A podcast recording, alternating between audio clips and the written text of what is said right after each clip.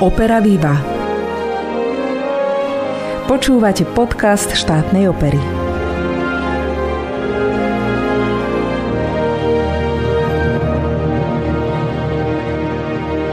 Srdečne vás všetkých pozdravujem z Banskej Bystrice.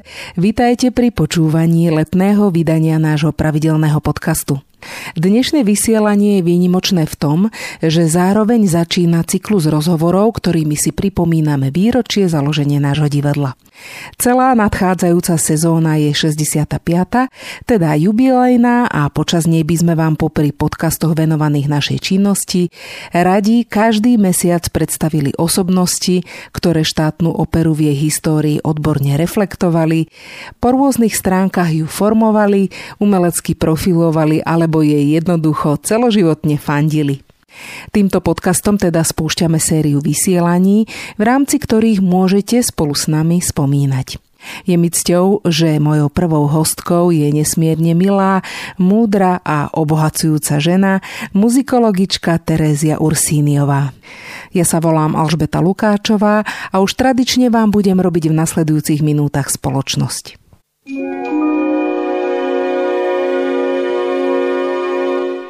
Pani Terézia Ursíniová patrí medzi nestorky hudobnokritickej činnosti u nás. Po celý svoj život reflektovala nielen hudobné divadlo, ale dianie na poli klasickej hudby na Slovensku vo všeobecnosti. Je autorkou stoviek odborných muzikologických článkov, kritík a iných novinárskych žánrov venovaných hudbe. Vydala viacero knižných publikácií. Za všetky spomeniem aspoň súborné dielo Cesty operety. Je nositeľkou ceny Jozefa Kresánka za rok 2001 za celoživotnú muzikologickú a publicistickú tvorbu s prihliadnutím na monografiu Volali ma Mimi. Minulý rok dostala cenu ministerky kultúry za celoživotný prínos v hudobnej kritike, publicistike a muzikológii. Za 60 rokov svojej činnosti veľmi hojne reflektovala aj našu bánsko-bystrickú opernú scénu a dodnes ju viažu s mnohými ľuďmi z nášho prostredia pekné priateľstva. Terezia Ursíniová pomáhala odborne aj umelecky formovať dnešnú štátnu operu, za čo je v mene nášho divadla srdečne ďakujem. A my už sme v Bratislave v byte muzikologičky a hudobnej kritičky Terézie Ursíniovej. Dobrý deň, Terka, srdečne ťa pozdravujem aj v mene kolegov a kolegyň z Bystrice. Dobrý deň, ďakujem pekne za návštevu. Narodila si sa čase, kedy prístup k opernému umeniu pre väčšinu Slovákov podľa mňa nebol úplne bežný. Ako si sa vôbec dostala k opere alebo vôbec k hudobno-dramatickému umeniu? Kde sa začala tá, tento tvoj záujem? Tak bol to najmä záujem o spev pekný z rodiny, kde matka spievala veľmi pekne a bola to výchova v kultúrnom prostredí, lebo si stále myslím, že aj keď sa akcent dáva na výchovu v škole, rodina je základom aj toho estetického vnímania. Takže záľuba bola v hudbe. Chodila som na ľudovú školu umenia, mala som tam dva cykly a učila ma pani profesorka Arnoldova, ktorá bola svojim vzdelaním speváčka na konzervatóriu. Možno aj to bolo takým základom, že učila som sa nielen hrať na klavíri, ale vnímať umenie tak širšie, že mať lásku k hudbe ako takej, nie len k tomu, že dobre hrať pre Elišku alebo Beethovenové sonáty. A tam je základ toho detského vnímania. No ale je pravda, že my sme sa presťahovali z Nitry do Trnavy, kde nebola žiadna opera, žiadne koncerty. A ja som vnímala hudbu s radosťou iba pri náhodných návštevách Piešťan, kde boli koncerty v nejakom altánku a to boli pre mňa veľké zážitky. No ale tým, že som mala tie dva cykly hudobnej školy, tak som mala mala túžbu ísť študovať klavír na konzervatórium.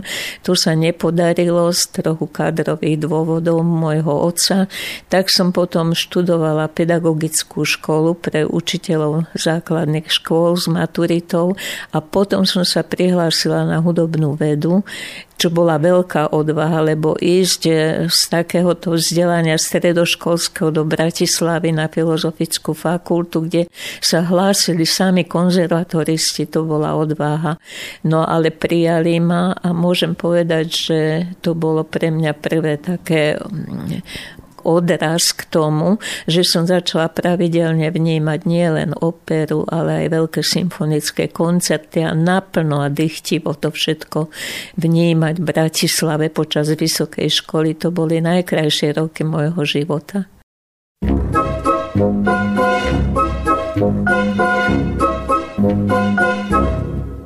Ak sa vrátime k tej opere alebo vôbec teda k hudobno-dramatickému umeniu javiskovému, ktorá bola taká inscenácia, ktorá ťa nejako tak prvýkrát mimoriadne zasiahla a nejakým spôsobom aj formovala potom možno tú tvoju pozornosť na, na ten druh umenia. Paradoxne to bola predaná nevesta, na ktorú som sa dostala ešte ako dieťa s rodičmi, ktorí ma zaviedli do Bratislavy, aby som videla aj teda Národné divadlo a predanej neveste som prvý raz videla, čo je to opera, ktorá je prístupná aj tomu detskému vnímaniu. Dokonca som videla v hlavnej úlohe už starnúceho, ak nie starého Janka Blahu ako Jeníka. A to ma teda úplne nie, že očarilo, ale prekvapilo, pretože to starosvedské líčenie tých hlavných postav bolo pre mňa údesné. No ale hudba ma tak očarila, chytila, že si to pamätám na väčšie časy a dlho som o tom vyprávala, že prečo boli tí ujovia tak na, na želeno, na očiach nalíčení a tak ďalej a prečo vyzerali nie na mladí, ale mali brúško a tak ďalej. Takže bolo to také trochu ironické, trošku zarážajúce pre to dieťa, ale nemôžem povedať, že by to bolo výsostne estetické, iba po tej hudobnej stránke. No ale potom už na vysokej škole som videla samozrejme celý rad opier, kde hlavne Pučiniho opery, či už Bohema alebo iné opery boli pre mňa základom toho veľkého zážitku aj kvalitnej režie, aj autentických trošku predstaviteľov, nie len tej zakladateľskej gardy v Slovenskom národnom divadle. No a môžem povedať, že tak sa rozvíjal ten svet môj duchovný e, v opere, ale hlavne ja som robila aj na vysokej škole okolo muzikálu operety, takže som začala chodiť aj na novú scénu a porovnávať tieto dva žánre, ktoré sú síce neporovnateľné, iba že majú hudobný základ, no ale treba tiež vedieť pristupovať k hodnoteniu toho hudobno-zábavného a toho tzv. vážneho umenia a nájsť si tam kritéria. Takže to, to ma bavilo. No. Ak sa vrátim ešte do tých vysokoškolských čias, tak zažila si v podstate generáciu takých tých zakladateľov nášho odboru alebo jednotlivých teda tých disciplín hudobnej vedy. Bol tam niekto taký, kto ťa ovplyvnil možno aj smerom potom k tomu ďalšiemu tvojmu profesionálnemu pôsobeniu? No tak môjim otcom hudobnej vedy bol pán profesor Kresánek, to stále opakujem. Snad jeho e, zásluhou som sa aj dostala na hudobnú vedu, pretože v tej konkurencii konzervatoristov bolo veľmi ťažké sa dostať vôbec tam do prvého ročníka. Ďalšia vec bola, že po spoločnom trojročnom základe nás delili na hudobnú vedu a hudobnú výchovu. A keďže o tom rozhodoval Kresánek, jeho zásluhou úlohou som sa dostala medzi tých troch vyvolených tzv adeptov hudobnej vedy a to ma tiež tak povznieslo nejako duševne, že si ma ten pán profesor vybral a ja som ho obdivovala v jeho hudobno-teoretických znalostiach, však napokon je autorom mnohých publikácií vzácných vedeckých, ale aj v jeho všestrannosti. On dokázal prísť na prednášku, sadnúť za klavír a z pamäti improvizovať rôzne štýly, rôzne skladby. Bola to geniálna hlavná hlavička a pritom ma držal aj morálne. To bol človek neobyčajných morálnych zásad v tej dobe, kedy sme my študovali za socializmu. To bol nie len, nábožný človek, to bol človek pevného presvedčenia, ktorý nedovolil, aby na tú katedru prišli ľudia, ktorí tam mali vraj prísť a potom žiaľ Bohu jeden z nich, doktor Nováček, ma 10 rokov cepoval v hudobnom živote a chcel byť veľmi docentom na Filozofickej fakulte na hudobnej vede. No takže toto záslov Kresanka sa to nikdy nestalo. A to hovoríme o ktorých rokoch? To boli nejaké 60. roky? Rok 1960 a 65. My sme mali 5-ročné štúdium hudobnej vedy, takže to nebolo roky uvoľnenia, ale roky tvrdého socializmu.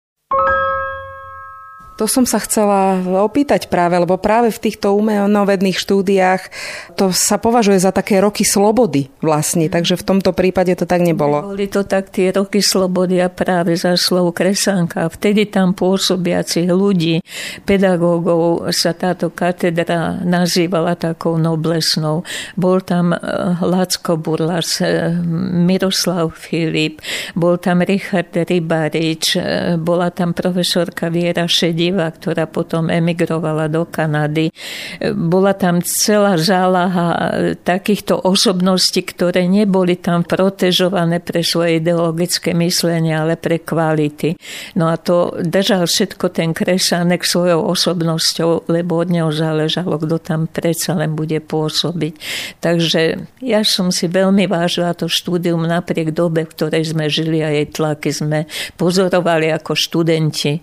A preto som si aj zachovala až da potom aj pri praxi, pri písaní isté morálne zásady, do ktoré do mňa vštepila tá škola nepodľahnuť. Ja môžem povedať, že ani jedna kritika nebola u mňa ideologická. Ani jedna. A to som veľmi hrdá na záver svojho života. Všetky boli o umení, možno som sa milila v tých kritériách umeleckých, ale nikdy som sa nemilila v ideologických ani nepodliehala dobe. A tu som veľmi, veľmi hrdá. Byť čestný. Poďme teda k tej tvojej kritickej práci. Mala si nejaký taký predobraz alebo nejaký vzor v podobe nejakého slovenského kritika, lebo príliš veľa ich vlastne pred tvojou generáciou nebolo. Možno Ivan Balo, Stále sa spomínal Ivan Balo, ale to bola už osobnosť, ktorá bola. Nežila vtedy, keď my. A vlastne som mala takých jediné. Marian Jurik bol, Igor Vajda, tak Igor Vajda bol môj veľký vzor aj morálne. To bol môj kamarát, to bol človek, ktorého som si veľmi hlboko vážila. Aj tým, čo písal, potom tam bola generácia, ktorá tvorila slovenskú hudbu, či už Zuzka Marcelová, alebo profesor Elšek vtedy už písal hodne. Boli to hlavne, áno, boli to aj mnohé etnomuzikológovia, ktorí písali. Slovenská hudba bol jediný časopis, kde sa odrážali všetky recenzie, aj keď omeškanie veľmi zastaralo, lebo to vychádzalo mesačne a veľmi omeškanie.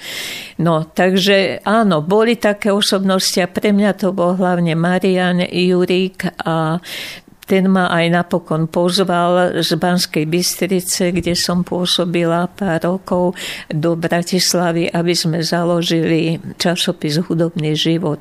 To bolo v čase ministra Miroslava Válka, ktorý práve na rozhraní tých rokov uvoľnenia Dubčekovskej jary e, bol ministrom a dal peniaze na vznik časopisu a doposiaľ nie preto, že ten časopis vznik vznikol. Považujem ho za najväčšieho ministra kultúry, ktorého sme mali, pretože mal prehľad, bol inteligentný, bola to duša básnika, bol to človek, ktorý pomohol veľkým ľuďom, aj keď sa to nezdá, že pôsobil v čase Husákovej éry. Tento človek veľmi hlboko vplýval na našu kultúru pozitívne. No a teda v tomto čase, v roku 68 decembri, vznikol časopis Hudobný život zásluh zásluhou financií z Ministerstva kultúry a na jeho čele stál Marian Jurík. No, ale to bolo len krátko, lebo nastala doba normalizácie a v 70. rokoch Mariana odvolali. Ja som tam bola od začiatku ako výkonná redaktorka, zástupkynia šéf-redaktora. No a sedela som ako jediná, tvorila som nie mesačník, ale dvojtýždenník. To bola teda hrozne ťažká práca každé dva týždne robiť vo formáte dnešného SME. Na tie roky si spomínam ako na najtvorivejšie, lebo bolo treba makať a boli sme plní elánu No, chyba bola tá, že nastala doba normalizácie, rôzne tlaky sa začali vyvíjať cez nového šéf-redaktora, ktorým sa stal doktor Zdenko Nováček, riaditeľ konzervatória. Nebol to človek, ktorý by bol nebodaj nevzdelaný, bol našadený tu na Slovensko ako človek ideologicky, bol poslancom mesta, bol poslancom Národného zhromaždenia, okrem toho si vyžadoval, že že bol šéf-redaktorom hudobného života. Takže všetko sa robilo na dlhé lakte, rukopisy sa mu nosili na konzervatórium, on ich schváloval. No tak vydržala som to tam pár rokov a potom, keď sa stalo to už pre mňa neznesiteľné a jeho rôzne tlaky na nás a na našu pracovnú výkonnosť, tak som dostala ponuku ísť za Mariana Baneka na zväz skladateľov. Marian Bánek bol dlhoročný tajomník Zväzu skladateľov pre sekciu koncertných umelcov. Tak ma tam pozvala pani Agata Šindlerová, dneska žije v Drážďanoch, vtedy sa volala Vlasta Damčiaková. A Vlasta tam robila a povedala mi, Terka, príď ku nám, tam budeš môcť robiť voľnejšie, budeš s koncertnými umelcami. No tak som tam išla a ozaj, no spoznala som vďaka tomuto povolaniu desiatky umelcov a vzácných ľudí. No robili sme podľa vlastných možností fantázia. Boli na to vtedy peniaze, lebo vtedy štát sa chcel demonstrovať tým, že dáva na kultúru aj na hudbu. Takže veľa pozitív bolo, no ale nakoniec som aj stade odišla, lebo som nepokojný človek, že ja som nevytrvala v jednom zamestnaní. No zistili sme tam, že nás odpočúvajú, lebo to bola ideová organizácia a to, čo som už nezniesla, dala som výpoveď, odišla som a bola som bez zamestnania. Zväz zariadil, že som nemohla dostať miesto, ktoré som mala v rozhlase dojednané u Petra Zemana hudobnej redakcii, takže som bola bez zamestnania. No a tak sa stalo, že som sa dostala potom Lackovi Mokrému, ktorý sa jediný ma zastal a prijal ma do Slovenskej filharmonie.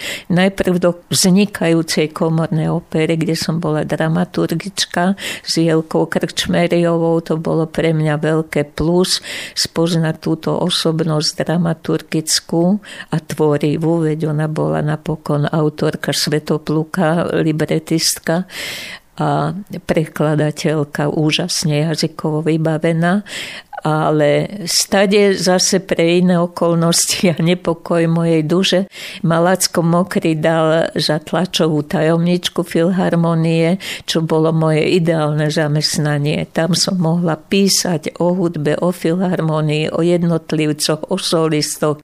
Tedy boli solisti Slovenskej Filharmonie, Peťo Topercer, Marian Lapšanský, Magda Hajošiová, pán profesor Klinda, Klára Havlíková. Jednoducho tam boli nepreberné možnosti písať do novín, lebo vtedy ešte sa neplatilo za priestory ako dneska, že je to inzerát. Vtedy boli kontakty s večerníkou, s pravdou, s novým slovom. Mohli sme písať o hudbe, koľko sme chceli. A to som nebola kritička, to som bola propagátorka Slovenskej filharmonie. A vedľa toho, keď som písala opernú kritiku, to som písala ako ja jednoducho za tým som si stála. Takže niečo bolo zamestnanie, niečo bolo moje hobby vnútorné.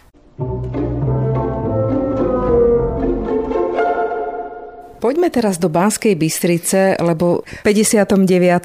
vznikla v Banskej Bystrici spevohra a ty si ju vlastne tak nejak veľmi skoro začala sledovať. Ako si spomínaš na toto obdobie a na vznik nového divadla? Najmä si spomínam na rozhlasový prenos opery Förstra Eva. To bola veľká udalosť, vtedy rozhlas sa zapájal do propagačnej činnosti a vtedy touto operou začala činnosť vlastne opery, ako sa vtedy volala spevohra divadla Jozefa Gregora Tajovského. Tak to sme počúvali a to bola pre nás úžasná vec, hoci sme nikdy o Ferstrovej ere nepočuli, ale bola to úžasná vec, keď sme tam počuli pani Urbanovú boxu a týchto prvých solistov. No a potom som po skončení školy v 65. prišla do Banskej Bystrice, kde som si hľadala miesto, lebo robiť hudobnú vedu bola ilúzia. Čo je to hudobná veda? Tam má predsa mnoho odborov. Kam sa uplatniť na akadémii vied určite nie. Tam boli všetky miesta obsadené. Podobne v televízii, podobne v rozhlase čase a tak ďalej. Tak som išla do Bystrice, kde som mala rodinné vzťahy, sestru a našla som miesto metodičky v Krajskom osvetovom stredisku, kde mi bol šéf okrem iných Igor Kovačovič, s ktorým som si nedávno písala a žije a som ráda, že naše spomienky sa vymenili cez internet, že som mohla na tohto vzácného kolegu, ktorý ma zase priviedol k folklóru, pretože ako metodička pre hudbu a spev, bola som nútená aj s Igorom aj do východnej a do Detvy. A ja, čo som obdivovala len Beethovena Malera na najvyš, som zistila, že existuje iná kultúra, ktorá ma tak strhla, tak obrovsky, že som sa jej síce nevenovala v ďalšom procese, ale som si ju oblúbila, začala som si ju vážiť. Takže takto, tam som robila ovšem krátko, lebo som začala písať sa do denníka Smer, ktorý bol krajský denník. A tam, keď zistili, že mám aké také nadanie na písanie, začali objednávať odo mňa kritiky a tie kritiky samozrejme boli o tamojšej opere, pretože to mi bolo blízke. No a tam som začala spoznávať v 68. 9. také osobnosti, ako bola Edita Gruberová, ale aj Jan Zemko, ktorý s ňou účinkoval. Potom Babiakovci, hlavne Štefan Babiak, veľký spevák, veľká osobnosť opery, nezabudnutelná. Aj tým, že zanechal tu potomstvo, ktoré stále žije v povedomí ako babiakovský rod, veľký operný.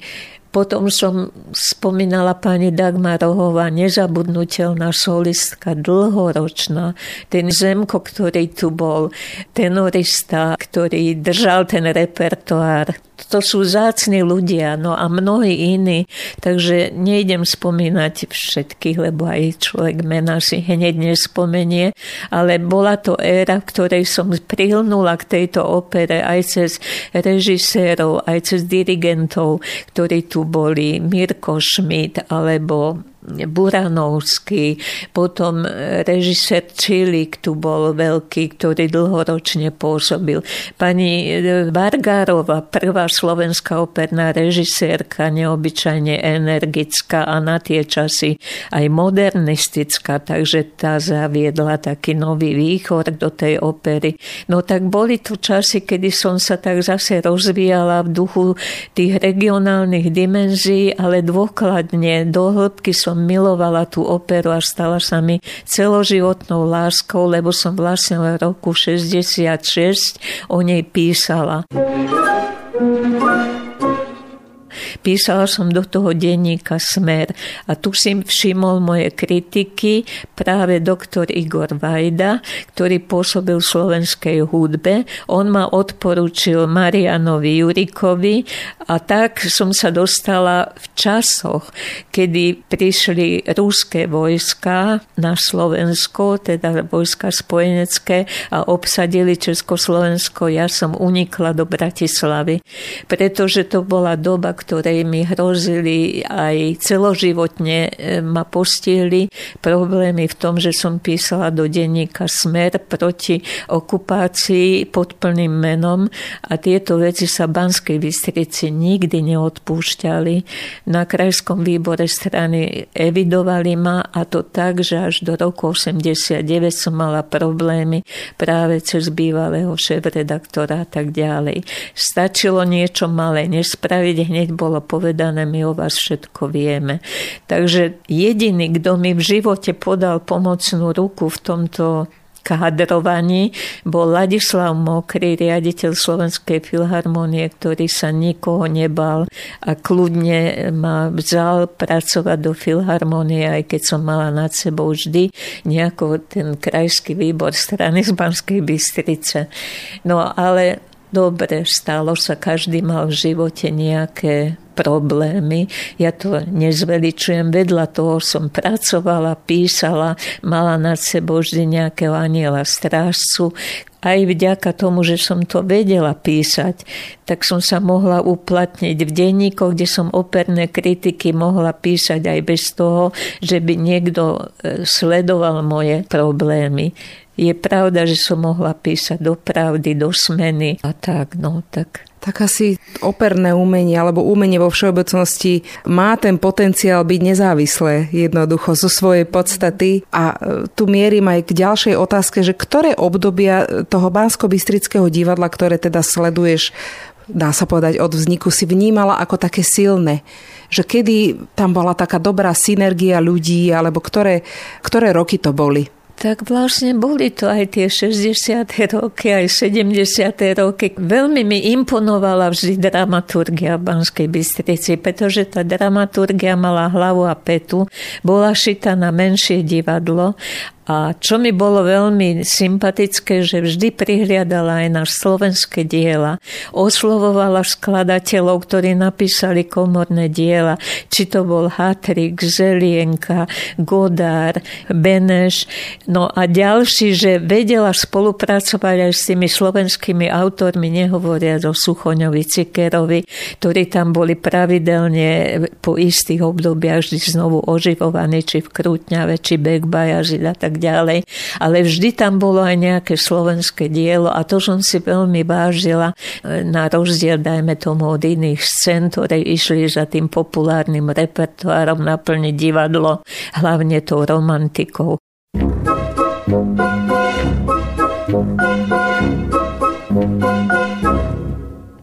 Druhá vec bola tá, že tam bol vždy taký stmelený kolektív. Darmo bolo to malé mesto, ľudia sa poznali, žili kolektívne a že aj v tom divadle sa mi zdalo, že sa tak žije priateľsky. Možná, že to tak nebolo, že všade sú nejaké menšie intrigy, ale vždy to bol taký priateľný, milý kolektív, kam som sa rada vracala a poznala som osobne aj tých e, ľudí, pána Čilíka, pána Buranovského, Mirka Šmida, potom pána Valacha, ktorý až do konca života mi bol priateľom, žil v Belgicku, ale chodil do Bratislavy, mal tu premiéry svojich diel VŠKO a že týchto ľudí som osobne poznala a to všetko vytváralo takú atmosféru, aká sa vo veľkom divadle nedieje, lebo ľudia nemajú na vás čas, sú takí profesionálne odsudzení, ale Bystrici to bolo vždy tak, že aj preto tou premiérou sme chodili na tie generálky a už sme dopredu vyzvedali trošku aj koncepciu od tých ľudí, od režiséra. Mohli sme si overiť nejaké veci priateľskej debate, takže neviem povedať, že presne toto obdobie, ale tieto veci som si tam vážila. Teraz si vážim napríklad to, že máte obrovskú odvahu Bystrici ísť do titulov, čo som sa až zlákla, lebo to sú veľké tituly na na veľké scény, či je to Turandot, alebo či je to Donizettiho veľké opery, ktoré som si vždy myslela, že smie si na to siahnuť na najvyššie na D, alebo Viedeň, alebo Budapešť. A tu odrazu vidím, že sa dajú tie diela inscenovať aj na menšej scéne, ak sa zoženú adekvátni interpreti zo zahraničia, alebo za pomoci popredných solistov SND. A túto odvahu si veľmi cením nadšením, lebo prelomila vo mne bariéru toho velikáštva, ktoré som mala voči týmto operám. Tak to je iná etapa zase. Vidím, že je tu snaha dostať diváka do divadla aj za veľmi nepriaznevých vonkajších finančných materiálnych okolností a snad sa to darí tej opere. Ale vždy, vždy som sa vracala do Bystrice ako domov. Pamätáš si takéto obdobie, kedy sa uvažovalo aj o zrušení bansko scény? Píše sa o tom v análoch, že predovšetkým po zmene režimu to divadlo bolo v nejakej slepej uličke a nemalo kvalitných ľudí a tak. Že ako si to ty vnímala to obdobie vlastne konca tých 80 rokov a 90 Ale potom? Vždy sa uvažovala by ste o tom, že je to zbytočné, nadbytočné oproti činohre vo zvolenie. Opera bola niečo exkluzívne, je doposiaľ niečo exkluzívne. Obdivujem, že existuje. Ale boli ľudia, ktorým sa to podarilo podržať. Ja si spomínam na bývalého ideologického tajomníka Jara Smitku na krajskom výbore strany, ktorý podržal tú operu v časoch komunizmu. Potom sa stal istý čas riaditeľom opery a podržal tú operu v časoch normalizačných a podržal ju aj umelecky, bez násilného nejakého prerábania ideového. To boli veľké osobnosti, ktoré pomohli, aby tá opera sa dostala v tom normalizačnom období zase do čias, by som povedala dnešných, že je to veľmi ťažké obdobie a vždy sa uvažuje o tom, či to umenie je vlastne rentabilné Umenie nikdy nebolo rentabilné ani nebude. Vždy žije za pomoci sponzorov veľkorysých štátnych alebo súkromných. Tak je to aj v zahraničí, pokiaľ tento štát si neuvedomí, že je to vklad do kultúry národa, tak to nikdy nemôže zmeniť povedomie o tom, že potrebujeme operu, potrebujeme koncerty, koncertné sály. Všetko je dotované štátom, ale je to potrebné na ten kultúrny život národa, jeho podhubie. A vždy boli také etapy aj v Banskej Bystrici, kedy uvažovali tí, oni funkcionári o tom, a na čo nám je a není to zaplnené a nie je vždy plná sála a podobne, zružme to. Chvála Bohu, našli sa ľudia, ktorí tú inštitúciu zachovali. Spomenula si, že si venovala významnú časť svojho života aj e, sledovaním zábavnejších žánrov. Hovorili sme o operete v Banskej Bystrici, ktorú dodnes vlastne ako jedno z mála divadiel udržujeme pri živote. Ako sa dívaš na operetu ako na žáner, ktorý je mnohými odborníkmi aj muzikologmi vlastne akýsi zaznávaný ako forma nejakého takého pokleslého umenia? No dneska už ani nehovoríme o operete, ale hovoríme viac menej o muzikále, pretože ten vládne svetu, či už v Prahe, v Bratislave a snad len Košice a Banská Bystrica, najmä Banská Bystrica si zachovali vzťah ku klasickej operete, ktorú uvádzajú viac menej, no občas aj ten muzikál. Čiže nepovažujem to za niečo podceňujúce. Sama som venovala tomuto žánru svoju knihu Cesty slovenskej operety, kde som sa venovala histórii a viem, že tu bola veľká, bohatá tradícia najmä klasickej operety, lebo sme sme žili na priesečníku Veľkomier z Viedeň, Budapeš a tá Bratislava mala veľmi bohatý život kultúrny, teda aj v oblasti zábavného umenia a hudobno-zábavného umenia. Dnes túto štafetu prebrala hlavne nová scéna, ktorú som sledovala až do čias pred troch rokov, kde som chodila na všetky produkcie, aj muzikálové. Takže viem, že je obrovský záujem u ľudí o to toto hudobno-zábavné umenie. Prečo to neviem identifikovať? Možno preto, že nesiahli ešte k opere, ale tým ich nepodceňujem. Ľudia potrebujú nielen ušlachtilo sa prehlbovať, ale aj ušlachtilo sa zabávať. A oni to nachádzajú najmä v tej operete a muzikále. Klasická opereta má však svoje špecifika a vyžaduje predsa len prípravu, najmä vokálnu, orchestra teatrálnu a to všetko bolo na tej novej scéne, kde bol orchester, kde boli speváci školení ešte konzervatórium Ináč to naturálne speváci robia všetko na novej scéne a to je iný spôsob spevu. Preto sa ju púšťa od tých klasických operiet v Bratislave a pestujú sa tam, kde je aj opera. Vyžaduje to aj orchester nielen na playback, aby boli nahraté podklady. No a toto sa v Bratislave všetko zrušilo zásavom ministra kultúry Milana Kňažka, ktorý rozpustil spevoherný súbor novej scény, čo doposiaľ zdôrazňujem ako negatívum veľké. Tedy solisti, orchester, baleťáci, všetci boli rozpustení a divadlo sa hľadalo v tom, že pozývalo české súbory, aby tu zavádzali muzikál. No už stalo sa, bola to jedna etapa, dnes je iná etapa, vďaka riaditeľke pane Ingrid Fašiangovej, vďaka banskobistickej tradícii uvádzania tej jednej klasickej operety.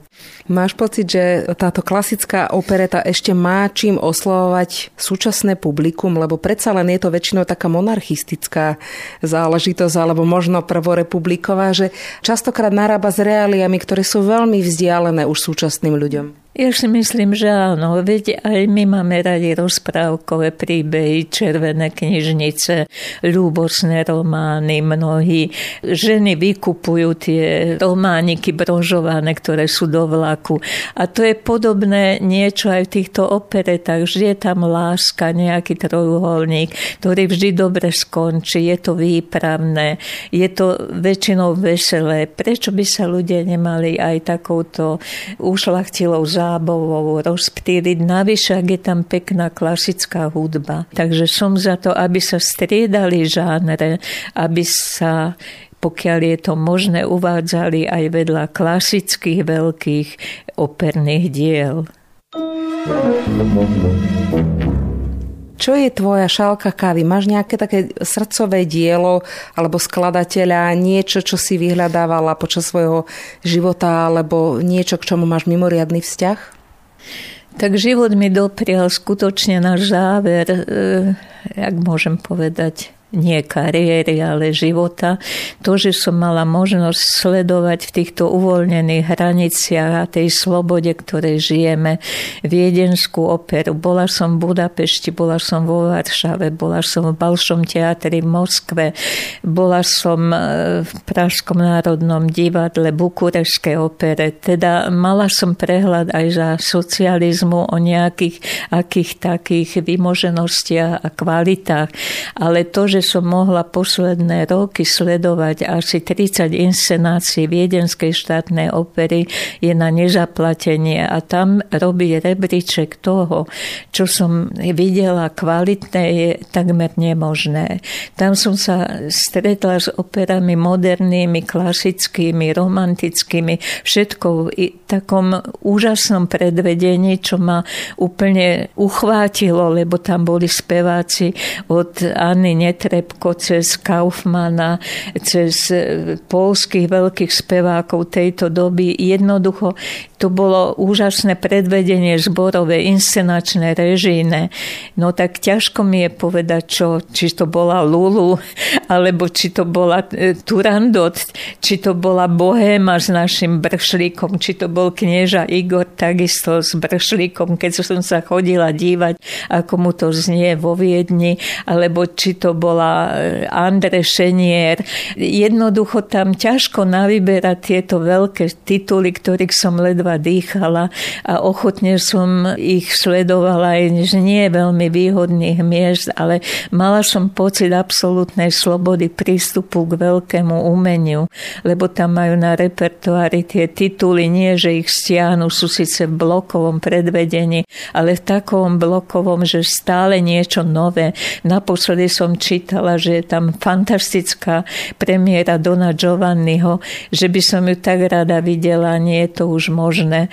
No samozrejme, že som Dona Giovanniho videla veľakrát, ale v takom predvedení, kde spieva e, naša zámečníková sopranistka svetová, už dnes svetová, že to ma láka, ale už všetko si treba odpustiť, lebo človek veľa zažil, teraz to musí v sebe prežívať a tak dobre stráviť a spraviť si kritéria hodnôt, lenže netreba zase všetko povedať, že všetko je len viedeň.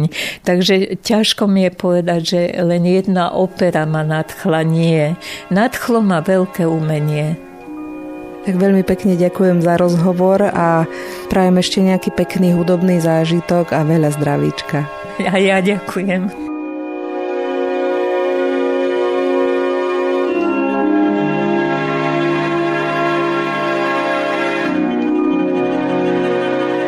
Hostkou dnešného podcastu bola muzikologička a hudobná kritička Terézia Ursíniová.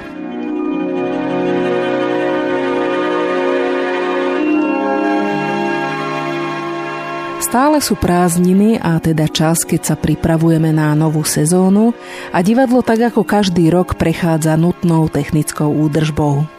O tom, čo nás všetkých čaká v nasledujúcej opernej sezóne, nám v augustovom podcaste detailne porozpráva umelecký riaditeľ štátnej opery Šimon Svitok.